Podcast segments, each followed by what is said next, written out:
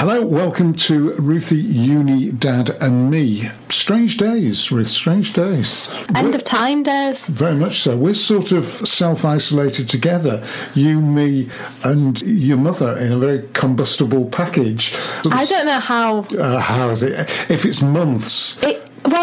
So if you've read the Imperial College... I didn't want to read it, but go on, tell me. It's 20 pages long, so it is a bit of a read, but it's very easy to understand. And if you read the summary, the opening summary and the ending thoughts, you can pretty much get the gist of it. This is the Imperial College London. Imperial College London report, and it's what's informed the new harsher measures we've taken that Boris Johnson announced on Monday and the ones that Trump announced in the US.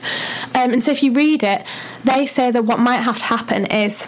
Because they took a lot of the data that was from China and put into different simulations. So if it was mitigation or suppression, which are the different, one is obviously more extreme, the other is more just the social distancing that people can practice, and what would happen. And they basically said, even with suppression or the complete isolation and stuff, there's still not enough ventilators for all the people. We're not going to be able to stay below that curve, but it's the closest we can get. But what will happen is after about 2 months of that, we'll start to see effects and it'll be things will be okay. Then there'll be a month where you can go back to kind of doing your normal job, going about your normal business as we all would have. Bars and restaurants can reopen. Then after that month, it'll re-emerge and it'll be another 2 months in isolation, and it'll be that, 2 months in isolation, 1 month off, 2 months in isolation, 1 month off, until they can find a vaccine, because that's basically the only way that we can really deal with it, unless you were just to leave everyone to die, which obviously people don't want to let happen, because it'll be 18 months, because they'll develop a vaccine. And then it'll need a lot of testing, and then for actually to be produced in order to be able to inoculate everyone, it'll be about 18 months. So this could, they say it's much more dire than anyone's expecting. Don't expect this to be over, this isolation to be over in a month or two. It's potentially 18 months. Well, instead of reading that report, was watching Good Morning Britain on ITV. And what I noticed particularly was the amazing incongruity of the adverts. Unbelievable.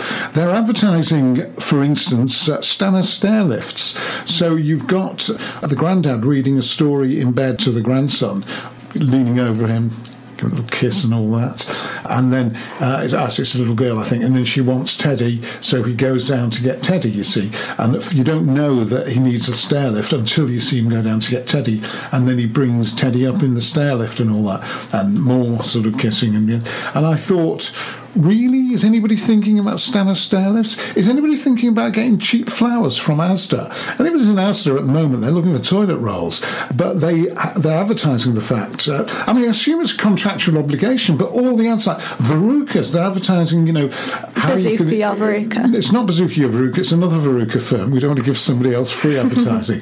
But they're advertising Veruca cures. They're advertising, they use that great old song, Ça plane pour moi by Plastic Bertrand. And they're advertising Rice Krispies and cornflakes, and she's sort of leaning up and listening to the Rice Krispies. And I thought, it all seems so irrelevant, as everything does. I looked through the papers the other day. So there's the first 12 pages are about coronavirus. And then you look at the rest of the news. And you think, there's no point in me reading this. Well, exactly. I think, why? Is there one piece of news there I could give a flip about? I mean, to be honest, just none of it. They're not filling in, the government isn't filling in the potholes at the rate that's expected. So Cycling UK have complained about the rate at which potholes are not being filled and everything. Who gives one? I mean, seriously. I guess, you do have to kind of decide that you're going to care about some other stuff, because... Yeah, it's difficult though, isn't it? Oh, yeah. I find it absolutely all-consuming all the time. Even when I'm watching TV or something, I'm scrolling through stuff about coronavirus all the time. But how do you not? Do you think there's a sense in which young people like yourself, and I'm not including you in this, but I'm talking about the mass of young people, see this in any way as... a punishment for the older generation, just maybe subconsciously? I don't think so. I think that's almost actually unreasonable to even suggest. I did see one on, well, you say that, but I did see something on Twitter that said it was, and I realise Twitter's not... and also, I think you can make a joke being like, oh, serves the boomers right, not for changing the climate or whatever. Yes. But as a joke, as an ironic, as a piece of sarcasm. I hadn't mentioned that joke, but you I've seen the joke. Climate. Yeah, and the other one is that it's a payback for Brexit. Yeah, I've seen the joke, but come on. Like, no one actually believes that. Or if you do, you're just in... And I do not want all of the younger generation to be tarnished with that brush. No, I'm not tarnishing anybody. I'm just asking if you think there's, even subconsciously... I think there's no subconscious truth in that. Because it does... I'll tell you what it seems to me, is that I've read the letters page in The Times, which is largely, you're looking at... it's old school, the letters page in The Times, and it's largely people round about 70 who are writing letters to The Times saying, look, I'm as fit as a flea and I'm blah, blah, blah. And you know the argument, and that coronavirus doesn't know that you're 70 and you're not 67, for instance. Therefore, it seems... these are people of my age who are complaining that young people are very, very keen on the draconian measures that older people are put under. I think we're keen on it because we don't want older people to die. Surely that's the exact opposite? No, I think it's more because you don't want older people... Because we're supposed to be the at-risk group. You don't want older people to infect you, which, I mean... No, that doesn't make any sense. We don't care about being infected. The likelihood is that we'll be fine. That doesn't make any sense. We're keen on draconian measures because if not, the NHS will be massively overwhelmed because we're not the people who are going to be taking up beds. It is, and I know it's not like once you get to 70, that's when you'll need a ventilator, but you have to make the cut-off point at some age. If people said 75, there'd be 74-year-olds and 76-year-olds saying, what were they saying? But you've got to make the age cut-off at some point. I think the idea that... I think that is a massively dangerous thing to be thinking in this, like, worrying, scared time, is to further separate and isolate yourselves by generation. So, during the current crisis, we're going to be all confined, three of us. I know you're giving French lessons. Well, I'm trying to give French lessons. No one wants one. I've said free French lessons and no one wants one. Did you put free? I don't think you put free. No, but I put free in the underneath bit of the thread. Let's hope that as a result of this podcast, how are you going to do these free French lessons? I don't know. I've said I don't know. Be online, though. Obviously. Yeah, there's a thing called Zoom, which I've heard a lot of people talking about, which is what they think that a lot of the university seminars and stuff is going to be run on, so maybe that. So, tell me what's been going on. You're back from university. We're now all cloistered together. God knows how that's going to turn out. But I'm dreading it. So what's going to happen? Well, I'm done for the year, basically, until hopefully September when we get to go back. But even that, I think, is a bit up in the air. But they've told us that we're not... They might be moving to online classes and stuff, but I don't really know how that would work anyway, considering I have, like, lots of seminars, not lectures. And then they've said that the first year examinations are cancelled, so I don't have to do exams, which I guess is a silver lining, but I think I would prefer to do the exams and go back, really. So I've got a lot of free time on my hands. You certainly have, so what are you going to do with your free time? Well, I've said that I'll do French lessons with people. I did a tweet that said, I'll teach you French if you want, for free. And no one wants a French lesson from me, does. I know, but you did say... I did have some comments about it being a pseudonym for prostitution. But yeah, apart from that, I've not had great interest in the old French lessons. No, you didn't stress the freeness of it. The freeness. Well, maybe I'll stress the freeness of it today. And this is just to fill your time, basically. Yeah, and so I keep practising. Yeah, and presumably you'll be reading or... reading, doing... What I've got to revise and stuff anyway, do bits of work, revision. I don't know what else. Films, TV, books. Yeah. It's going to be... they've taken all the fun stuff out. I know, it's shocking. I don't like it. The idea that this could be 6 months is... Well, if it works the way you said it would work in the Imperial... Or not you particularly, but Imperial College. Me. Me, the chief epidemiologist, yeah. If it works the way you said it's going to work, it means that... there's a couple of months, and then there's a month when it's back to normal. Is that more or less it? Yeah, I don't think back to normal, though, just back to work. I don't think large gatherings will be back. I don't think clubs will be open. And what about uni? I think so it'll just be... If 2 months and we get over it, and then that means it's like sort of May or June, and then a month when it's back to normal, and by the time you're back, you should be back at uni... We'll be in it again. Will we be in a normal month? Or well, I don't know. It depends how it works. It depends if they're right. They might not. Yeah. They might not be right. I wondered if you'd be reading Albert Camus' book, The Plague. You know what? I think that is not the book that you would want to read in this. Well, it's this time. I've only ever read L'Étranger, so maybe. Apparently, this review I read, The Plague's supposed to be the greatest book ever written about a pandemic. The plague, it's called La Peste, as you probably know. It won't cure coronavirus, but it may help us to see it more clearly. Do you want to know what it's all about? Well, I assume the plague. Well, it's 1947, and it's an Algerian town swept by the bubonic plague, quarantined from the rest of the world, struggling to cope as this mysterious illness, incurable and implacable, strikes down one innocent person after another. And apparently it's loosely based on something that happened, a cholera epidemic. Because there have been quite a few cholera. There's a book called something, Love in the Time of Cholera. Love in the Time of Cholera. Yeah. I imagine there's going to be many, the article called Love in the Time of Coronavirus. Well, in the time of coronavirus has now become a bit of a cliche in newspaper articles, rather like, reader, I married him, and that other Jane Austen quote. That reader, I married him? Yeah. Oh, it's like, is that Jane what she Austen says? Quote, yeah. A woman... A man in possession of a great fortune must be in want of a wife. Yeah, that's the plague done, basically. And TV-wise and film-wise? I've not started anything yet. I watched a crappy film on Amazon last night, The Aeronauts. Wouldn't recommend. Bad. It wasn't very bad. It was bad, though. Well, I noticed you're watching it on your phone most of the time. Yeah, because it was not gripping. Not gripping. No, wasn't great. Race Across the World I've been watching. That's very good. Mm-hmm. But obviously, a little bit bittersweet watching everything with a great travelling element. I know. Because I also found out that I've got accepted to this scholarship programme for the summer. That. Basically, I don't think it particularly got accepted because I don't think that many people applied. But regardless, I got...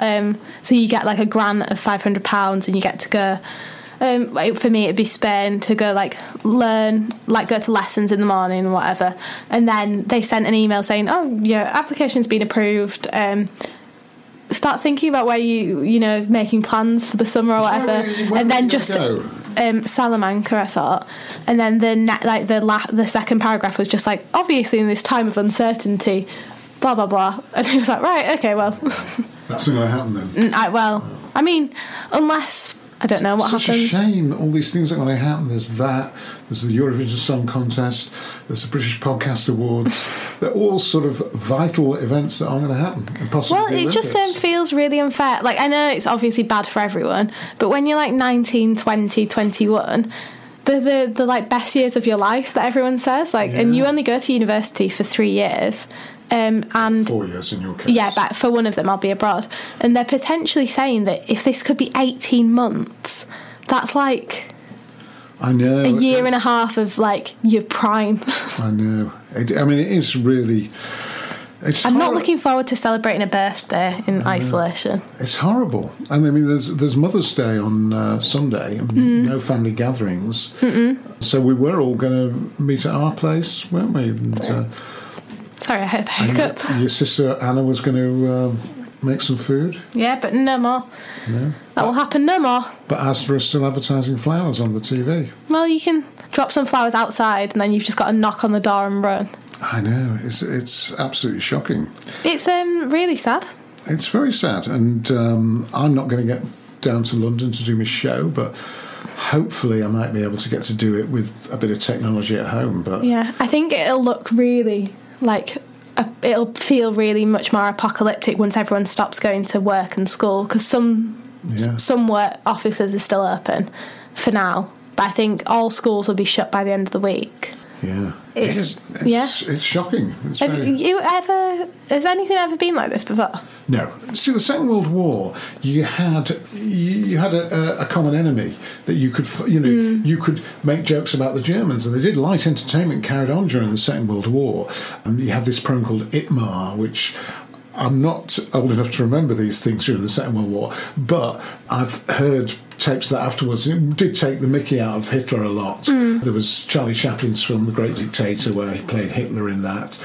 To Be or Not to Be, another film which took the... So you had a common enemy that you could all hate. You know, we're all in it together now, which in a way makes it more difficult in that, you know, we're all suffering. Yeah, a lot of people, like, I've heard a lot of older people, or like at least there's been articles and stuff where they've said, you know, like, we made it through the Blitz, we can make it through this, and it's a different thing. It's a different thing in time. I also think it adds to that, like, we've talked a lot about that for young people, for people about my age, who have lived pretty much their entire adolescence in this era of kind of overwhelming anxiety over the environment, over all these jobs that we used to have that are just not there anymore, and all that kind of thing. Just being this...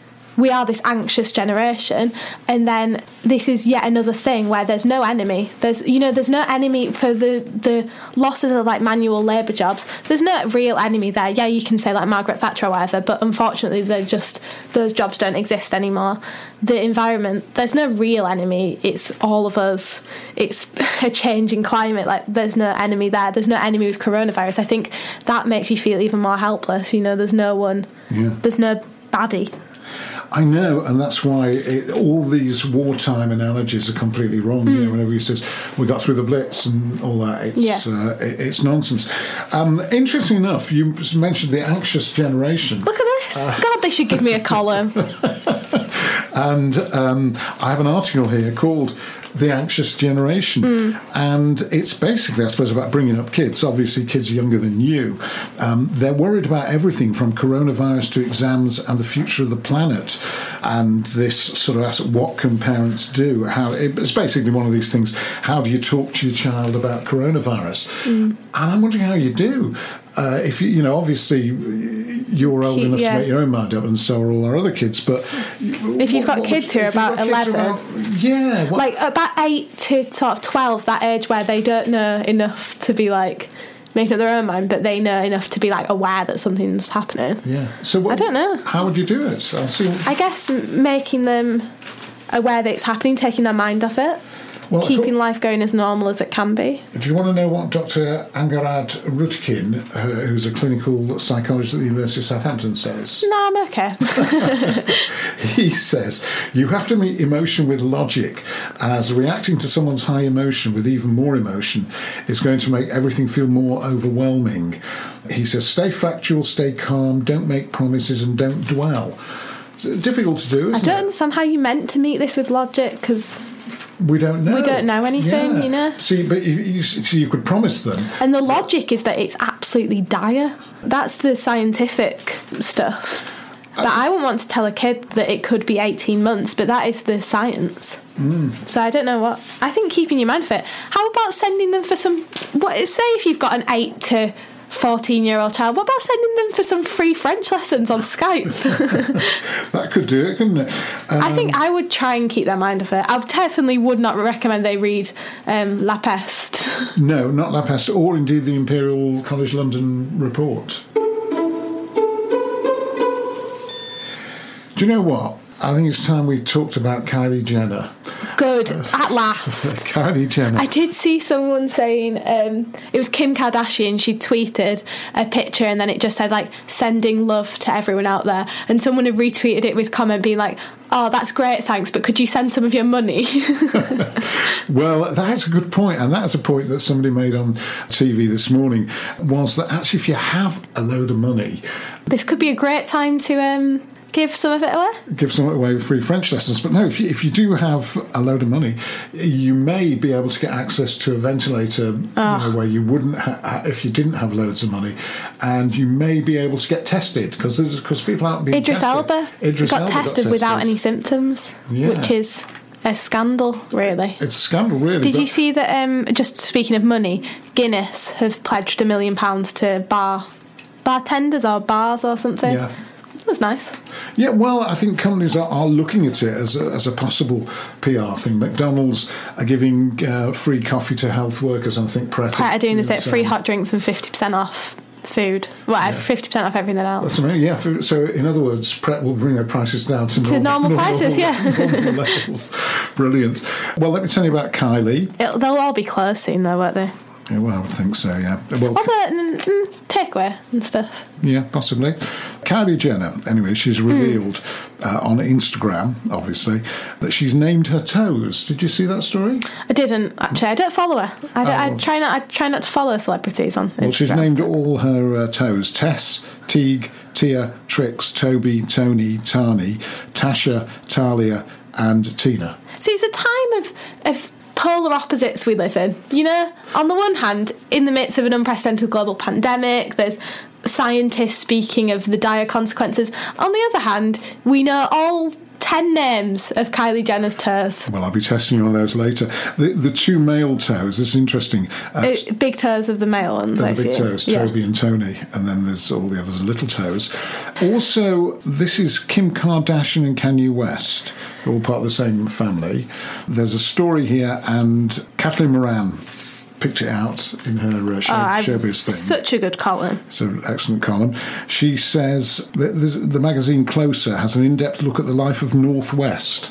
North West, as you know. The child, the small child. She's the child of Kim Kardashian and Kanye West, who at 6 years old is forging a career, apparently.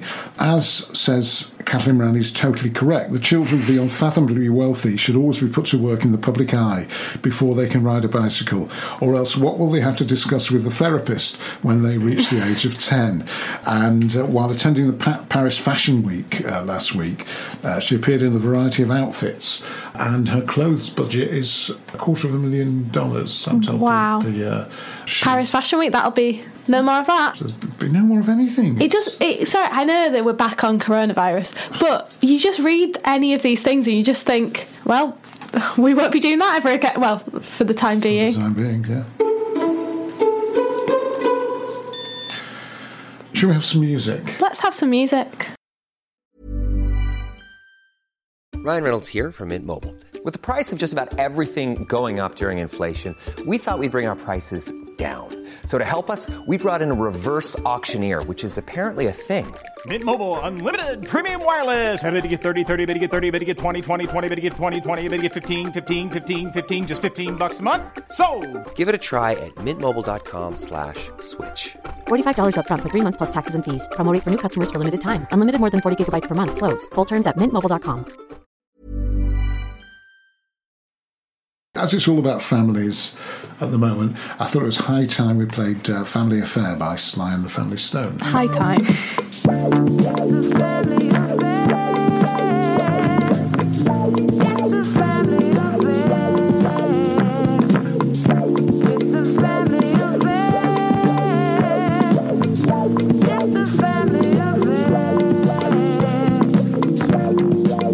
One child grows up to be somebody that just loves to learn, and another child grows up to be. I suspect you've heard that. It's been sampled. Yeah, I think so. I kind of recognise it, but not really. Yeah. Like it? Well, yeah. It's hard to judge on 20 seconds. Yeah, I need to listen to the whole thing, I'm sure. You do, it's good. Sly and the Family Stone, American band from San Francisco, active from 1966 to 1983. And they were sort of a bridge between 60s soul and then later R&B stuff. Led by singer-songwriter, producer and multi-instrumentalist Sly Stone, including Stone's brother and singer-guitarist, that was Freddie Stone, and his sister as well, and she was a keyboardist and singer, Rose Stone. First, a major American rock group to have a racially integrated male and female lineup. There were one or two in the UK that did as well. Cool. And I've got a song called PDA by Emily Burns. I wanna scream out loud. I'm such a loser. I got my head up in the clouds. Why did I give you that PDA? Why did you tell me?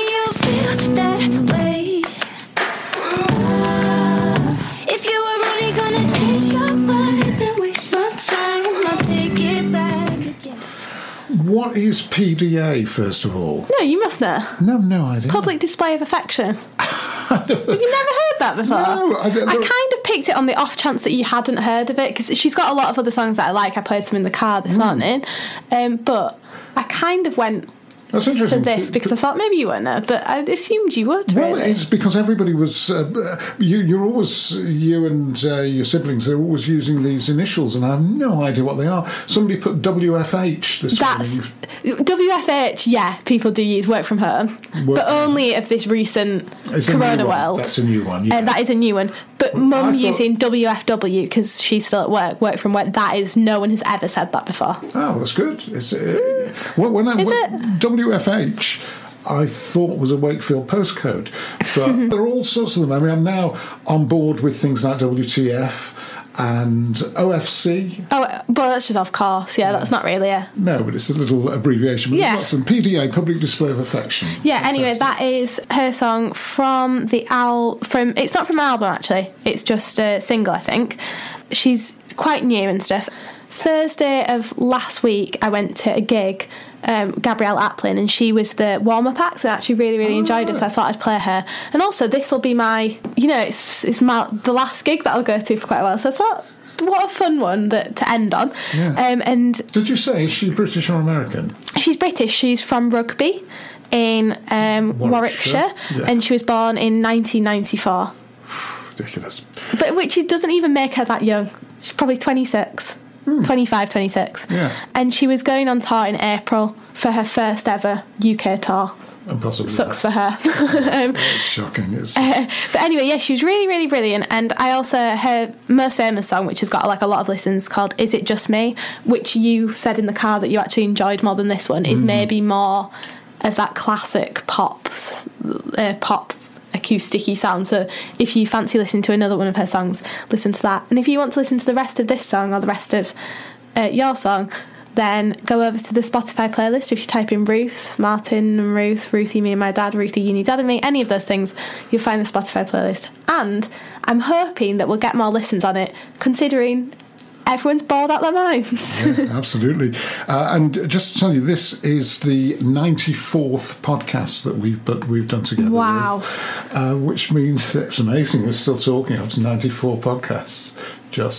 But if you want to kill, about 94 times 45 minutes, what would that make it? If you want to kill about 86 hours or something of your life, you can listen to the whole lot of them because they're all archived on once Acast. Again, hoping that our listens will peak, because you'd like to think so. If you want to email us, by the way, it's martinandruthpodcast@gmail.com. That's martinandruthpodcast@gmail.com. We've got quite a few this week. Good. PD says, hi both. Listening to the latest podcast. Great to hear the great Our Town by Iris Dement, which we both enjoyed last week. Might be worth checking out the version by Barnsley songstress Kate Rusby. I did actually read this email and I thought, Kate Rusby, one of my faves, actually. Yeah. I've seen her live twice, maybe, even. Yeah, because you went to that folk... I went to a folk festival, which I saw her at, and then I think I've seen her at Hyde Park or something. I think I've seen her twice. But I really like Kate Rusby, but I didn't know she did the cover of that, so I will actually give that a listen. Indeed. I will actually do that, unlike... Well, normally you say you're going to do it, but don't. Anne B says, I loved your podcast this week. Relevant to me as my daughter is at uni studying languages too.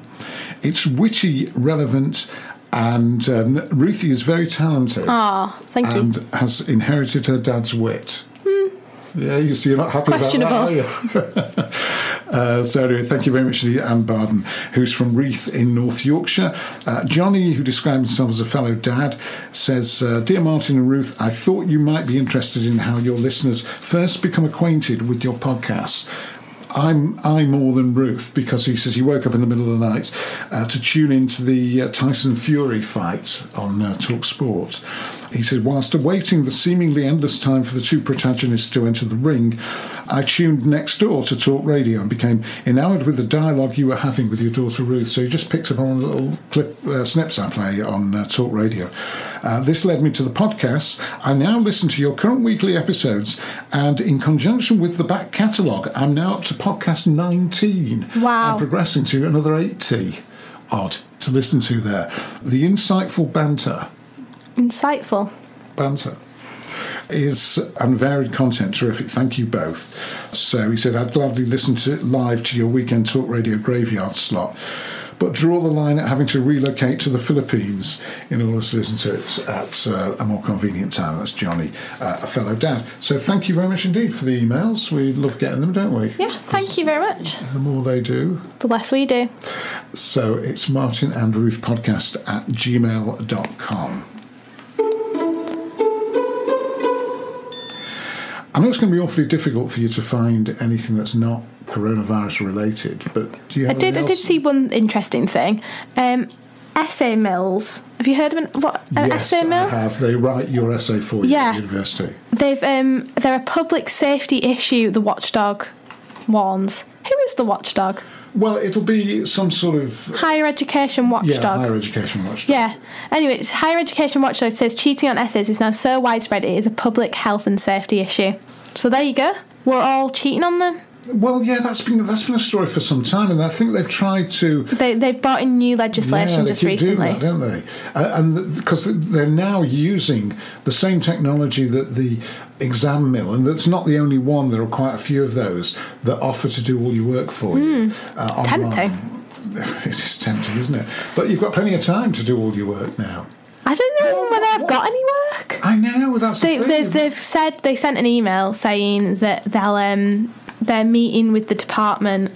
The department rep is meeting with the department on Thursday to get like more instructions. And I had one assessment set for me to do for like the first week back, so I've still got that to do.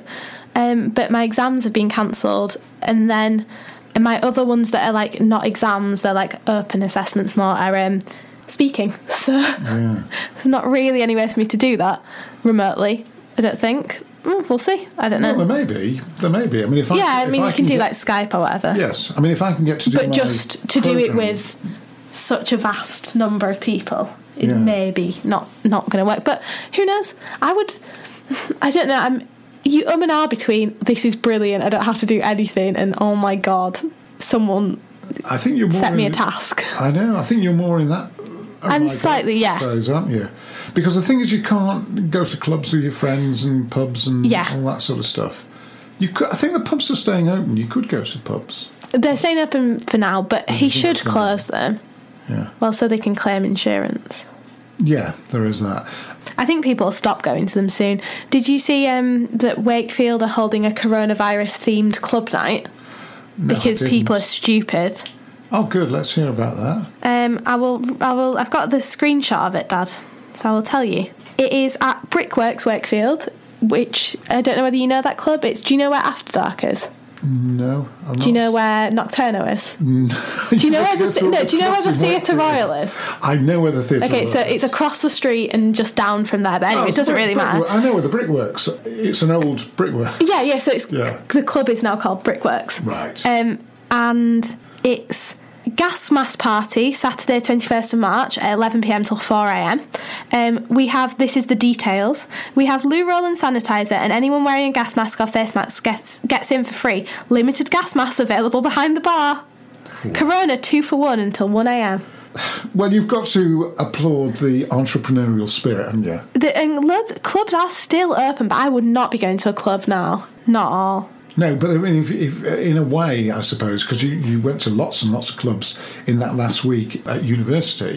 Before it was...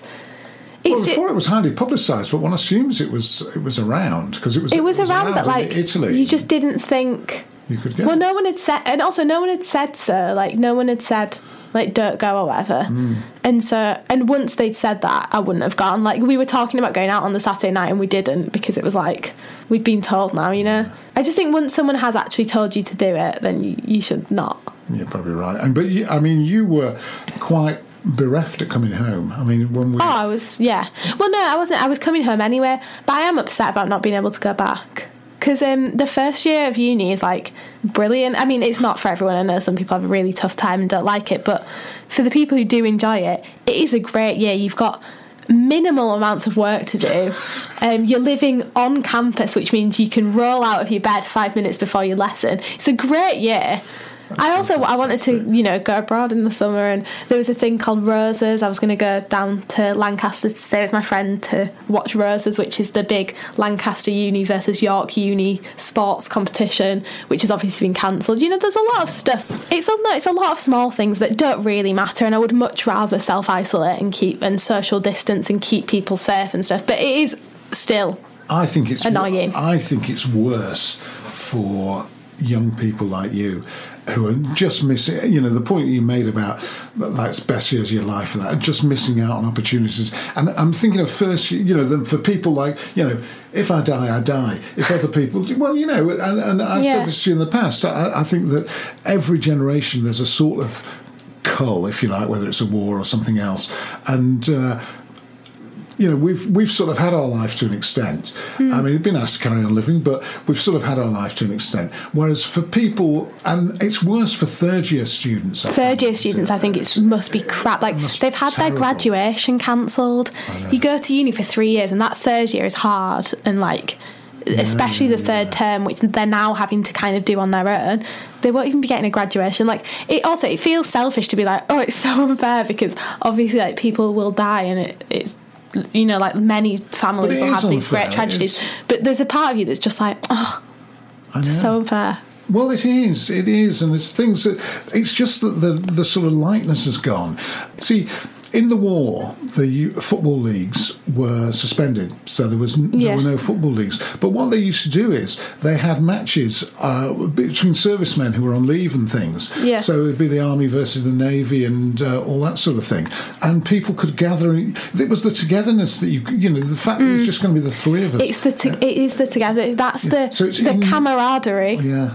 Camaraderie. Yeah, I've got told off by Dad for calling it camaraderie. Yeah, the camaraderie that you do get from being together. And the lightness has gone, Well, because I was saying, not that I was alive during the Second World War, and it may have been much, much worse. Oh, I'm sure it was. Yeah, that it's romanticised. Yeah, romanticised. Yeah, but still, there is, and for grandma and grandma and stuff, I really won't get to go see them until I've had it. And that is it's gone. Your gran and your granddad, and so we can't go around there. Mm-mm. Well, none of us really can. No. We? Now, so they can go out for walks. They can go out for walks together and go down to the supermarket. Yeah, for now. Yeah, but it's just. It is grim. Yeah. We can make jokes about it as much as we want, but... It is grim. It is. It's really grim. Totally, and we've only just started that stuff. Yeah, I honestly think about it, and I'm like, I've only been home for 2 days. What the hell? Yeah. I think you've got to try and get into some kind of routine or whatever.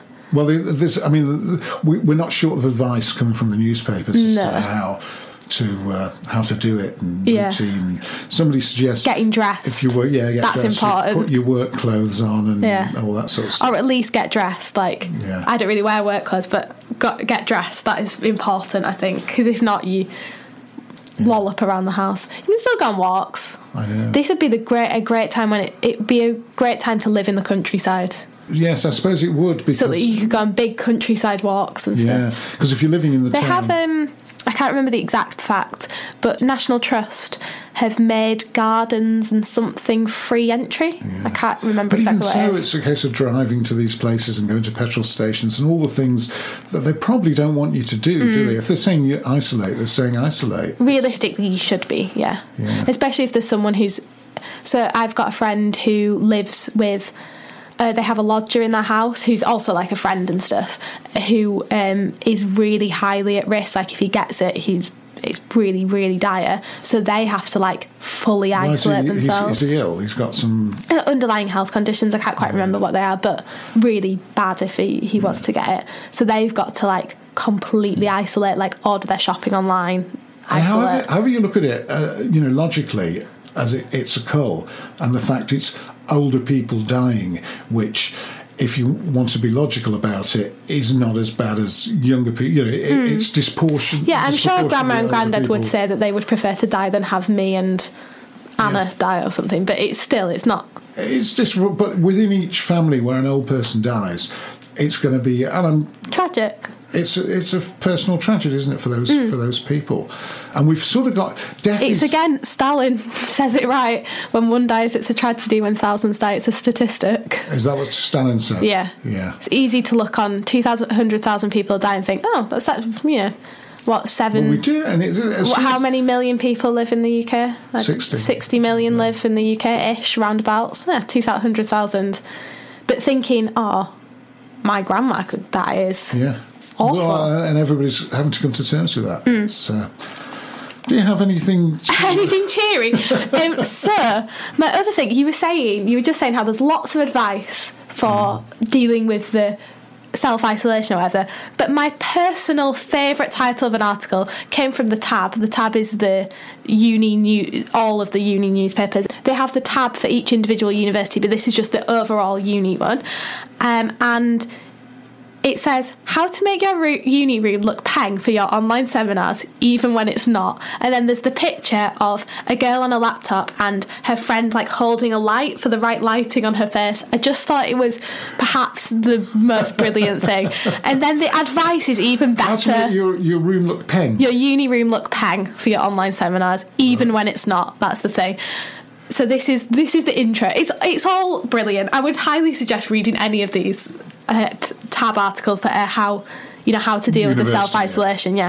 Coronavirus has forced us back into our disgusting uni rooms, and now online teaching means all your course mates will be able to see your grim ways in the cold hard light of day, so it's time to add some fairy lights and make it look cute. Okay. And then you read on, and then these are like the headlines of what to do. Get rid of empty alcohol bottles.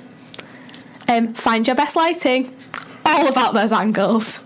Get those all-important revision notes up on the wall. Dress nice from the top up, and then it's got a picture of two girls who are wearing, like, nice T-shirts and then, like, pyjama bottoms. Empty the bin full of snacks. Clean one side of the room.